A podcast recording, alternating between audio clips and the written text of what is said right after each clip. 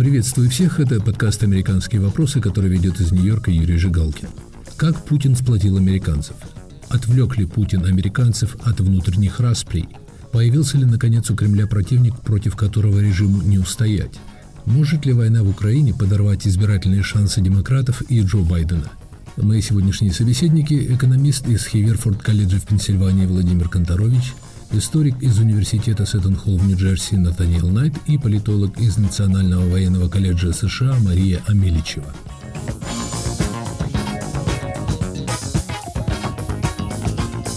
Если верить последним опросам, вторжение России в Украину совершило то, что казалось невозможным по крайней мере два десятилетия.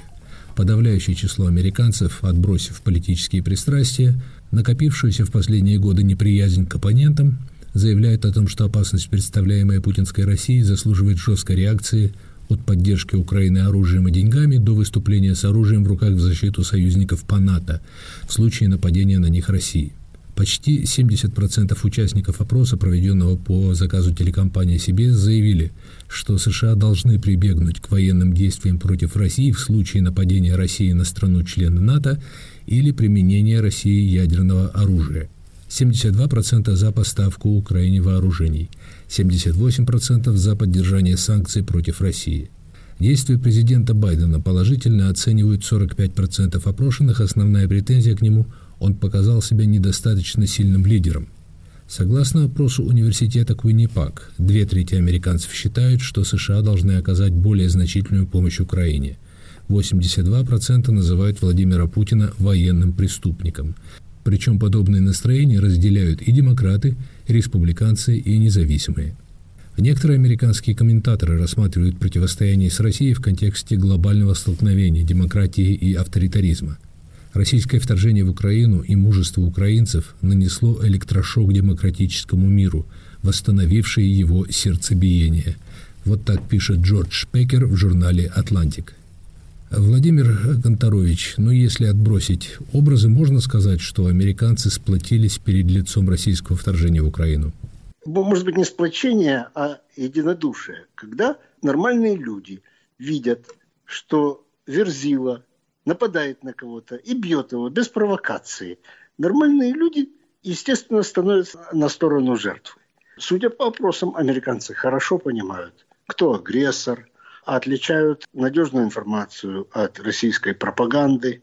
Американцы разных убеждений на стороне жертвы. Это естественная человеческая реакция. В Европе там им непосредственная угроза. Здесь это бескорыстно на стороне жертвы. Реакция у нормальных людей одинаковая. У идеологов там начинаются уже различия и у политиков.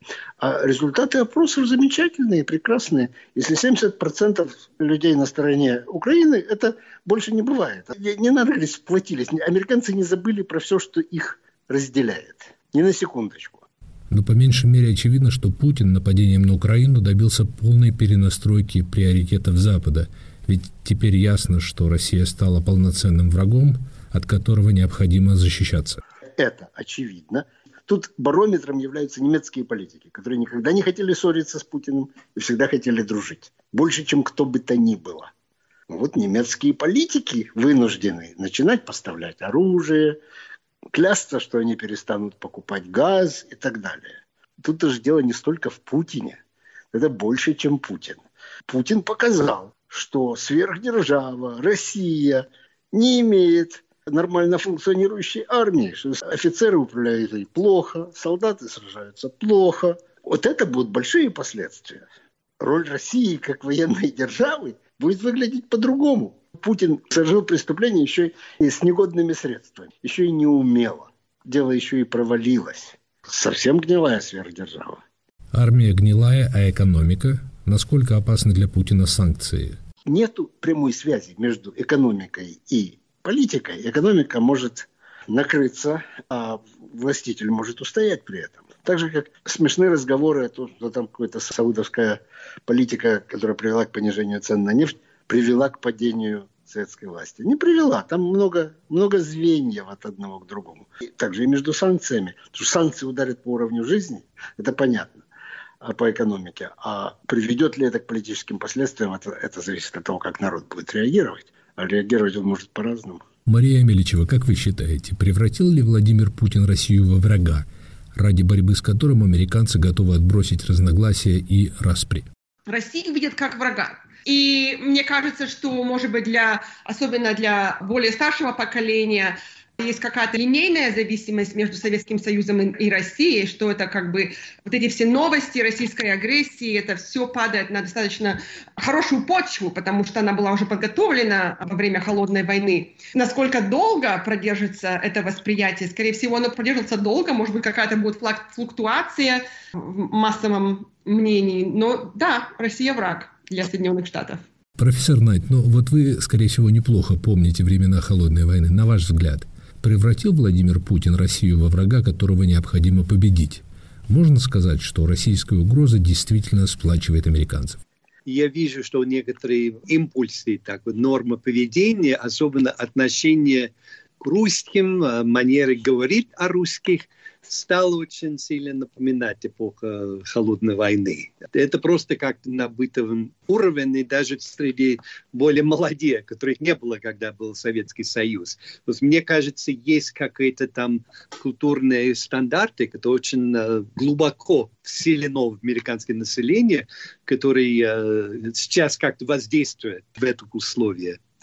И часть это просто вызванные действия э, Путина он взял на себя как бы наследство Советского Союза и начал действовать как будто бы вот такой вот э, глобальной конфронтации. И вот теперь это вызвало такую реакцию, такое поведение у западного населения. Часто говорят про Путина, что он, э, да, может быть, неплохой тактик, а он очень плохой стратег. Если бы он хотел как-то расширить влияние России, улучшить э, отношение к России, это получилось совершенно наоборот. Так что даже Финляндия и Швеция теперь серьезно говорят о соединении к НАТО. Если его цель был уменьшить влияние НАТО, то явно это провал.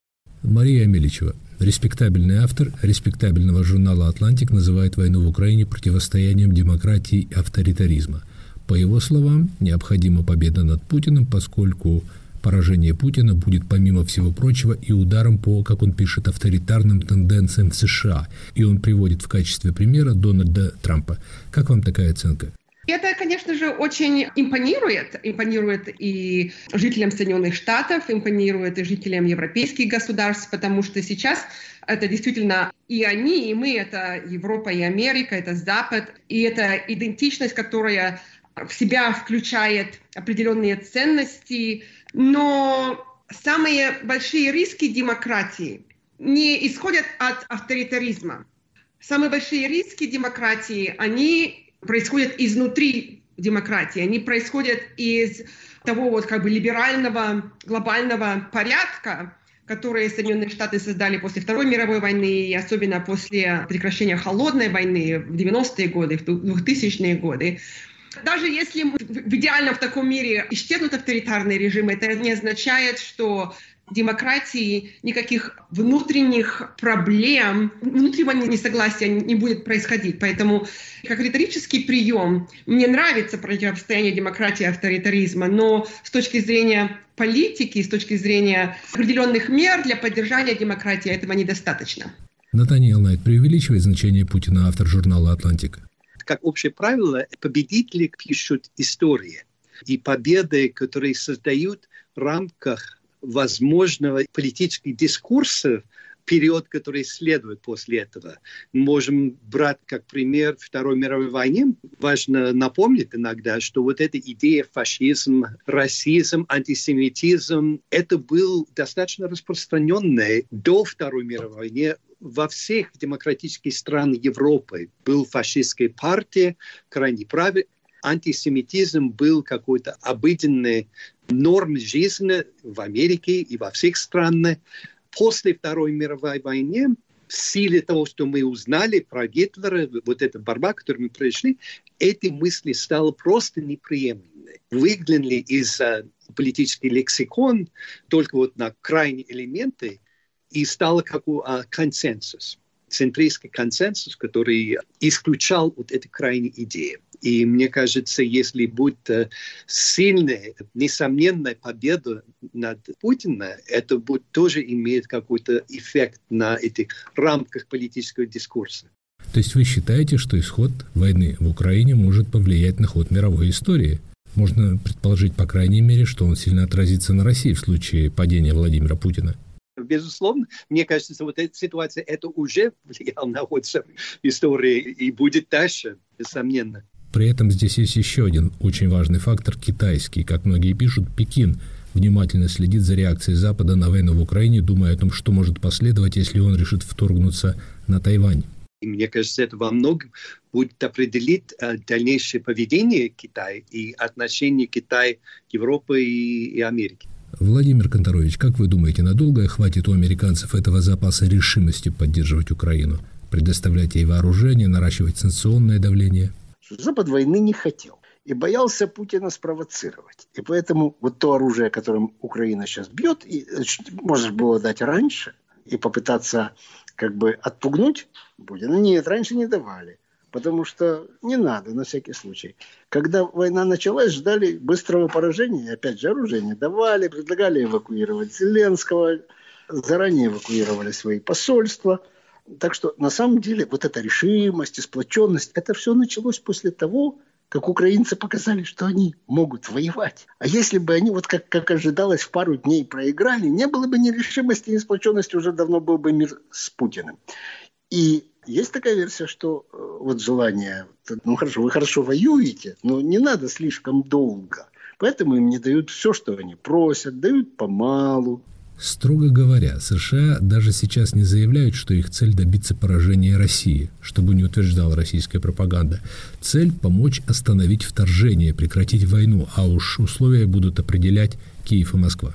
Они хотят, чтобы было тихо. Знаете, полиция тоже часто, чтобы было тихо. Она не хочет обязательно найти виновного, арестовать его. Она говорит, так, ребята, разойдитесь. Кто кого ударил, неважно. Разойдитесь, ребята. Договоритесь, отдайте это, отдайте то. Также Минск был сооружен Францией и Германией, что ну, он на вас напал или вы на него напали, кто его знает, давайте компромисс. Так что, может быть, компромиссное завершение, когда что-то у Путина останется, чем он сможет оправдаться перед своим населением. А я не удивлюсь, если Путин одним из условий заключения мира, до этого еще далеко, наверное, Путин поставит смягчение санкций, а почему нет? Ирану смягчают, почему Путину не смягчают? Мы вернемся к разговору с Владимиром Конторовичем, Натаниэлом Найтом и Марией Амеличевой. Оставайтесь с нами. Привет, я журналист «Радио Свобода» Александр Гостев, который побывал почти в 70 странах. Там везде и всегда происходят интереснейшие события, влияющие и на нас с вами. Как именно? Об этом подкаст «Атлас мира». Я делаю его вместе с моим коллегой Ярославом Шимовым, знатоком Европы – Слушайте и подписывайтесь в агрегаторах подкастов в Apple, Google, Spotify и в других приложениях. Если вы испытываете трудности с доступом к сайтам Радио Свобода, свобода.орг, сибреал.орг и севреал.орг, воспользуйтесь VPN-клиентом. Подписывайтесь на наши страницы в социальных сетях, там можно смотреть наши видео и узнавать новости. Установите приложение Радио Свобода в App Store или Google Play, туда уже встроен VPN. В случае необходимости используйте зеркальные сайты, копии нашего сайта. Инструкции, как обойти блокировку на всех наших платформах. Оставайтесь с нами. Это подкаст «Американские вопросы» у микрофона в Нью-Йорке Юрий Жигалкин. Как Путин сплотил американцев? Отвлек ли Путин американцев от внутренних расприй, сплотив их в отпоре общему врагу? Мои собеседники Владимир Конторович, Натаниэл Найт и Мария Амеличева.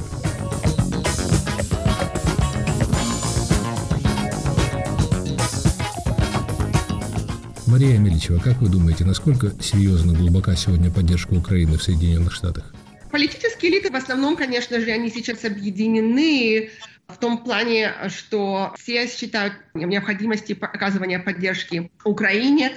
Это нашло выражение в поддержке Конгрессом большого пакета помощи Украине, например. Естественно, как э, в любой политической системе, есть единицы политиков, которые высказываются против основного направления их партийного крыла. Поэтому и в партии республиканских Соединенных Штатов есть, но их очень немного. Профессор Найт, при этом бросается в глаза, сколь искусно действует Украина, точнее президент Зеленский, воздействуя на американскую западную аудиторию – очень искусно и эффективно использует все средства массовой информации и социальные медиа. Как определить, насколько это эффективно? Конечно, он много просит – он просит, э, чтобы расчистили небо над Украиной, он просит огромное количество оружия и много не получает. Но, видимо, он просто берет такой подход политики, что надо просить побольше, усиливать давление, чтобы получить, ну, хоть что-то. Ну, конечно, я думаю, что его престиж сейчас огромное. В отличие от престижа, скажем, российского президента не знаю, как, как сказать, как выразить мои, мои чувства, когда я вижу Лавров, как он врет, как он отрицает такое самое очевидное истины о том, что происходит, это, это просто как пощечина всему миру, как можно это делать. Действительно спрашивается, о чем они думают. И мне кажется, больше всего они просто не думают о внешнем мире, они думают о своей внутренней аудитории. Они держат свое население в хватках вот этой пропаганды, и поэтому они продолжают это и знают полностью, что конечно, везде в мире это будет просто смехотворно и даже хуже, но внутри России все-таки это имеет воздействие хотя бы на значительную долю населения. Владимир Конторович, очень показательно в этой ситуации отношение американцев к Зеленскому, который стал символом сопротивления России. Он самый популярный иностранный лидер с рейтингом 72%. Можно предположить ведь, что выступление Зеленского перед Конгрессом, парламентами разных стран, его обращение к украинцам, часто транслируемые американскими СМИ, сильно отразились на общественном мнении в США. То, что украинцы воюют и воюют успешно, это главный фактор. Второй фактор – это то, что большинство экспертов не ожидали, что это будет полномасштабная война.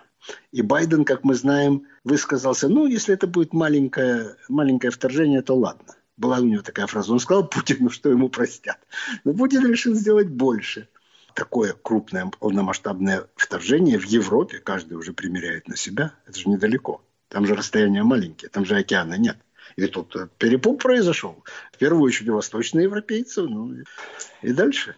Мария Миличева на фоне почти единодушного осуждения российского вторжения в Украину в США выделяются голоса нескольких скептиков, например, популярного ведущего Fox News Такера Карлсона. Его даже якобы рекомендуется цитировать российской прессе. Но я не нашел ни одной его цитаты в поддержку действий Кремля.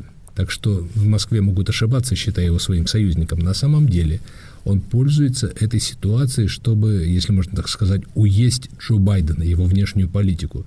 Позиция Карлсона отражает взгляд сравнительно узкой прослойки американского истеблишмента, которые считают, что Америке нужно решать внутренние проблемы, а не вмешиваться в европейские ссоры. Мария, как вы объясняете феномен Карлсона?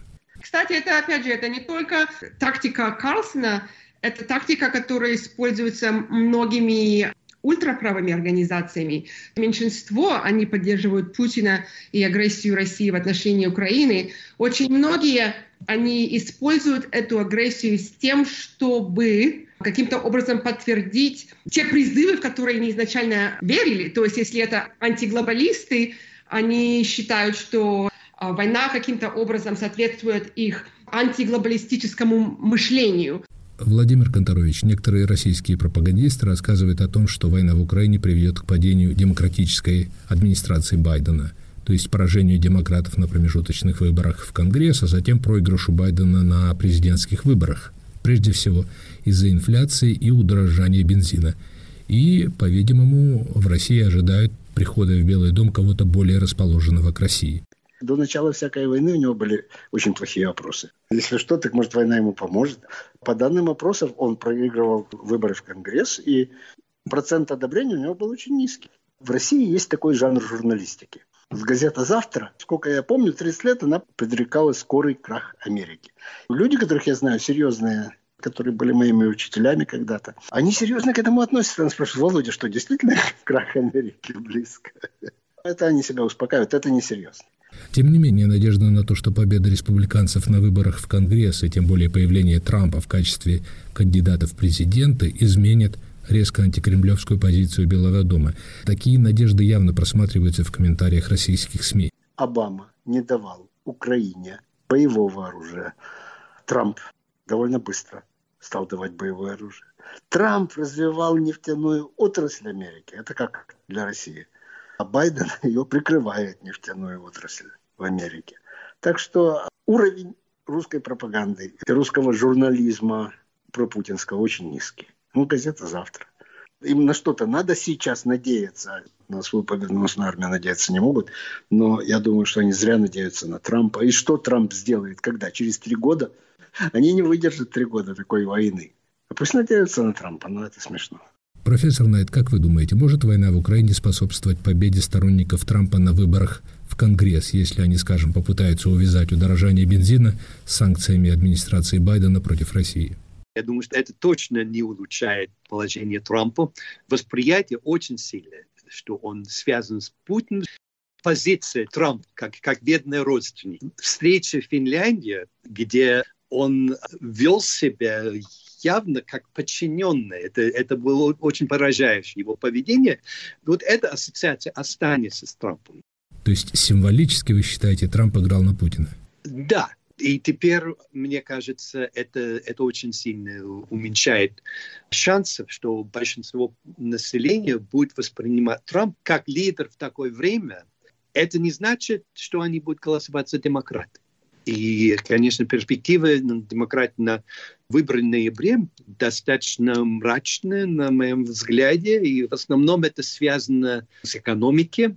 И потом есть такая историческая тенденция, которую мы наблюдаем практически все предыдущие годы, что выборы между президентскими выборами обычно партия оппозиции выигрывает. Но если республиканцы берут контроль над э, Конгрессом, это не значит, что они не будут поддерживать э, борьбу против России и Путина, и, и не будут поддерживать те меры, которые Байден предлагает к этой цели.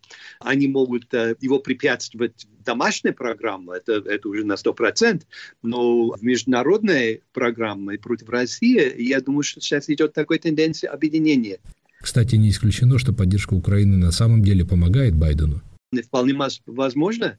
Я подозреваю, что уже помогал. Если сравнивать его положение, допустим, после ухода из Афганистана, который был действительно стыдно для Америки и поставил Байден в очень плохом свете, заслуженно ли или не заслуженно, но так и было.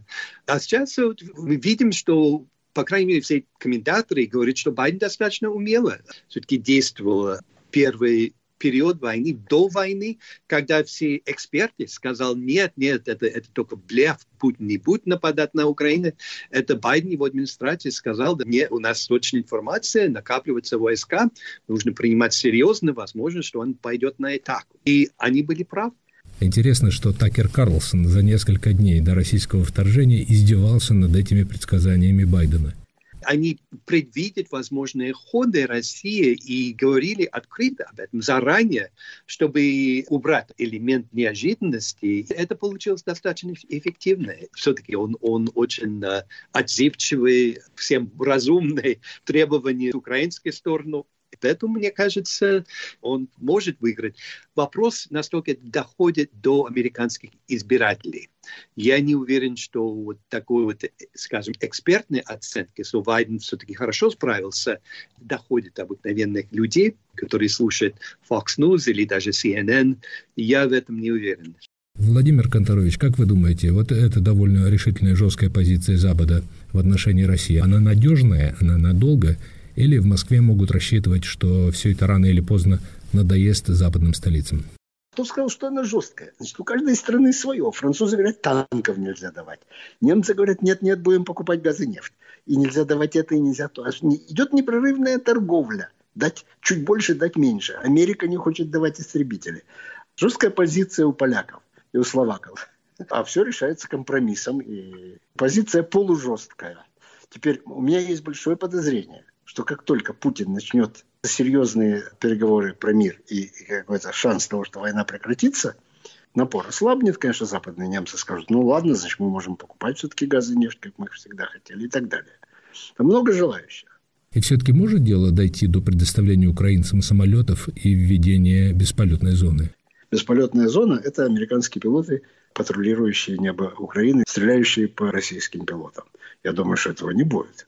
И мне кажется, что сдержанность в этом плане оправдана. Одно дело поддерживать оружием жертву агрессии, другое дело пойти за нее прямо воевать, если у тебя нет формальных обязательств. Мария Меличева, как вы думаете, насколько вероятно серьезное поражение России? Все возможно. Я на самом деле больше думаю не о Путине, а о путинизме. Необходимо, мне кажется, различать феномен Путина как э, диктатора, как лидера России и путинизм как система идей, система идеология, как э, институциональная система, иерархия управления Россией. Даже если эта война будет означать конец Путина, я сомневаюсь, что она будет означать конец путинизма. Владимир Конторович, на ваш взгляд, высоки ли шансы катастрофического военного поражения России? Да, шансы такие есть, потому что когда армия разочаровывается в том, что она делает, она просто начинает идти, идти, идти и уходит, как немецкая армия ушла из Франции в 18 году. Это была катастрофическая стратегическая ситуация. Не то, чтобы они проигрывали все битвы. Если армия будет деморализована, то это все. То, то армии не будет. Это как, как будто она потерпела поражение. Сведения приходят, что якобы псковские десантники отказываются идти на Украину, осетинские части ушли. Деморализация вполне возможно, потому что они не знали, куда их ведут. Их вели неумело. Они несут потери. Я глубоко убежден, что русским солдатам больно и стыдно многим делать то, что они делают.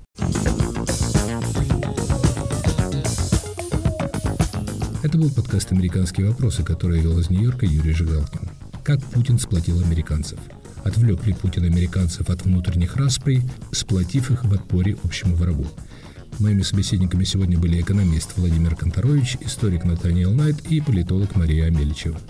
Слушайте нас в эфире на сайте Радио Свобода, на YouTube. Подписывайтесь на мой подкаст на Google Подкаст, iTunes и всех доступных вам сегодня подкаст-платформах.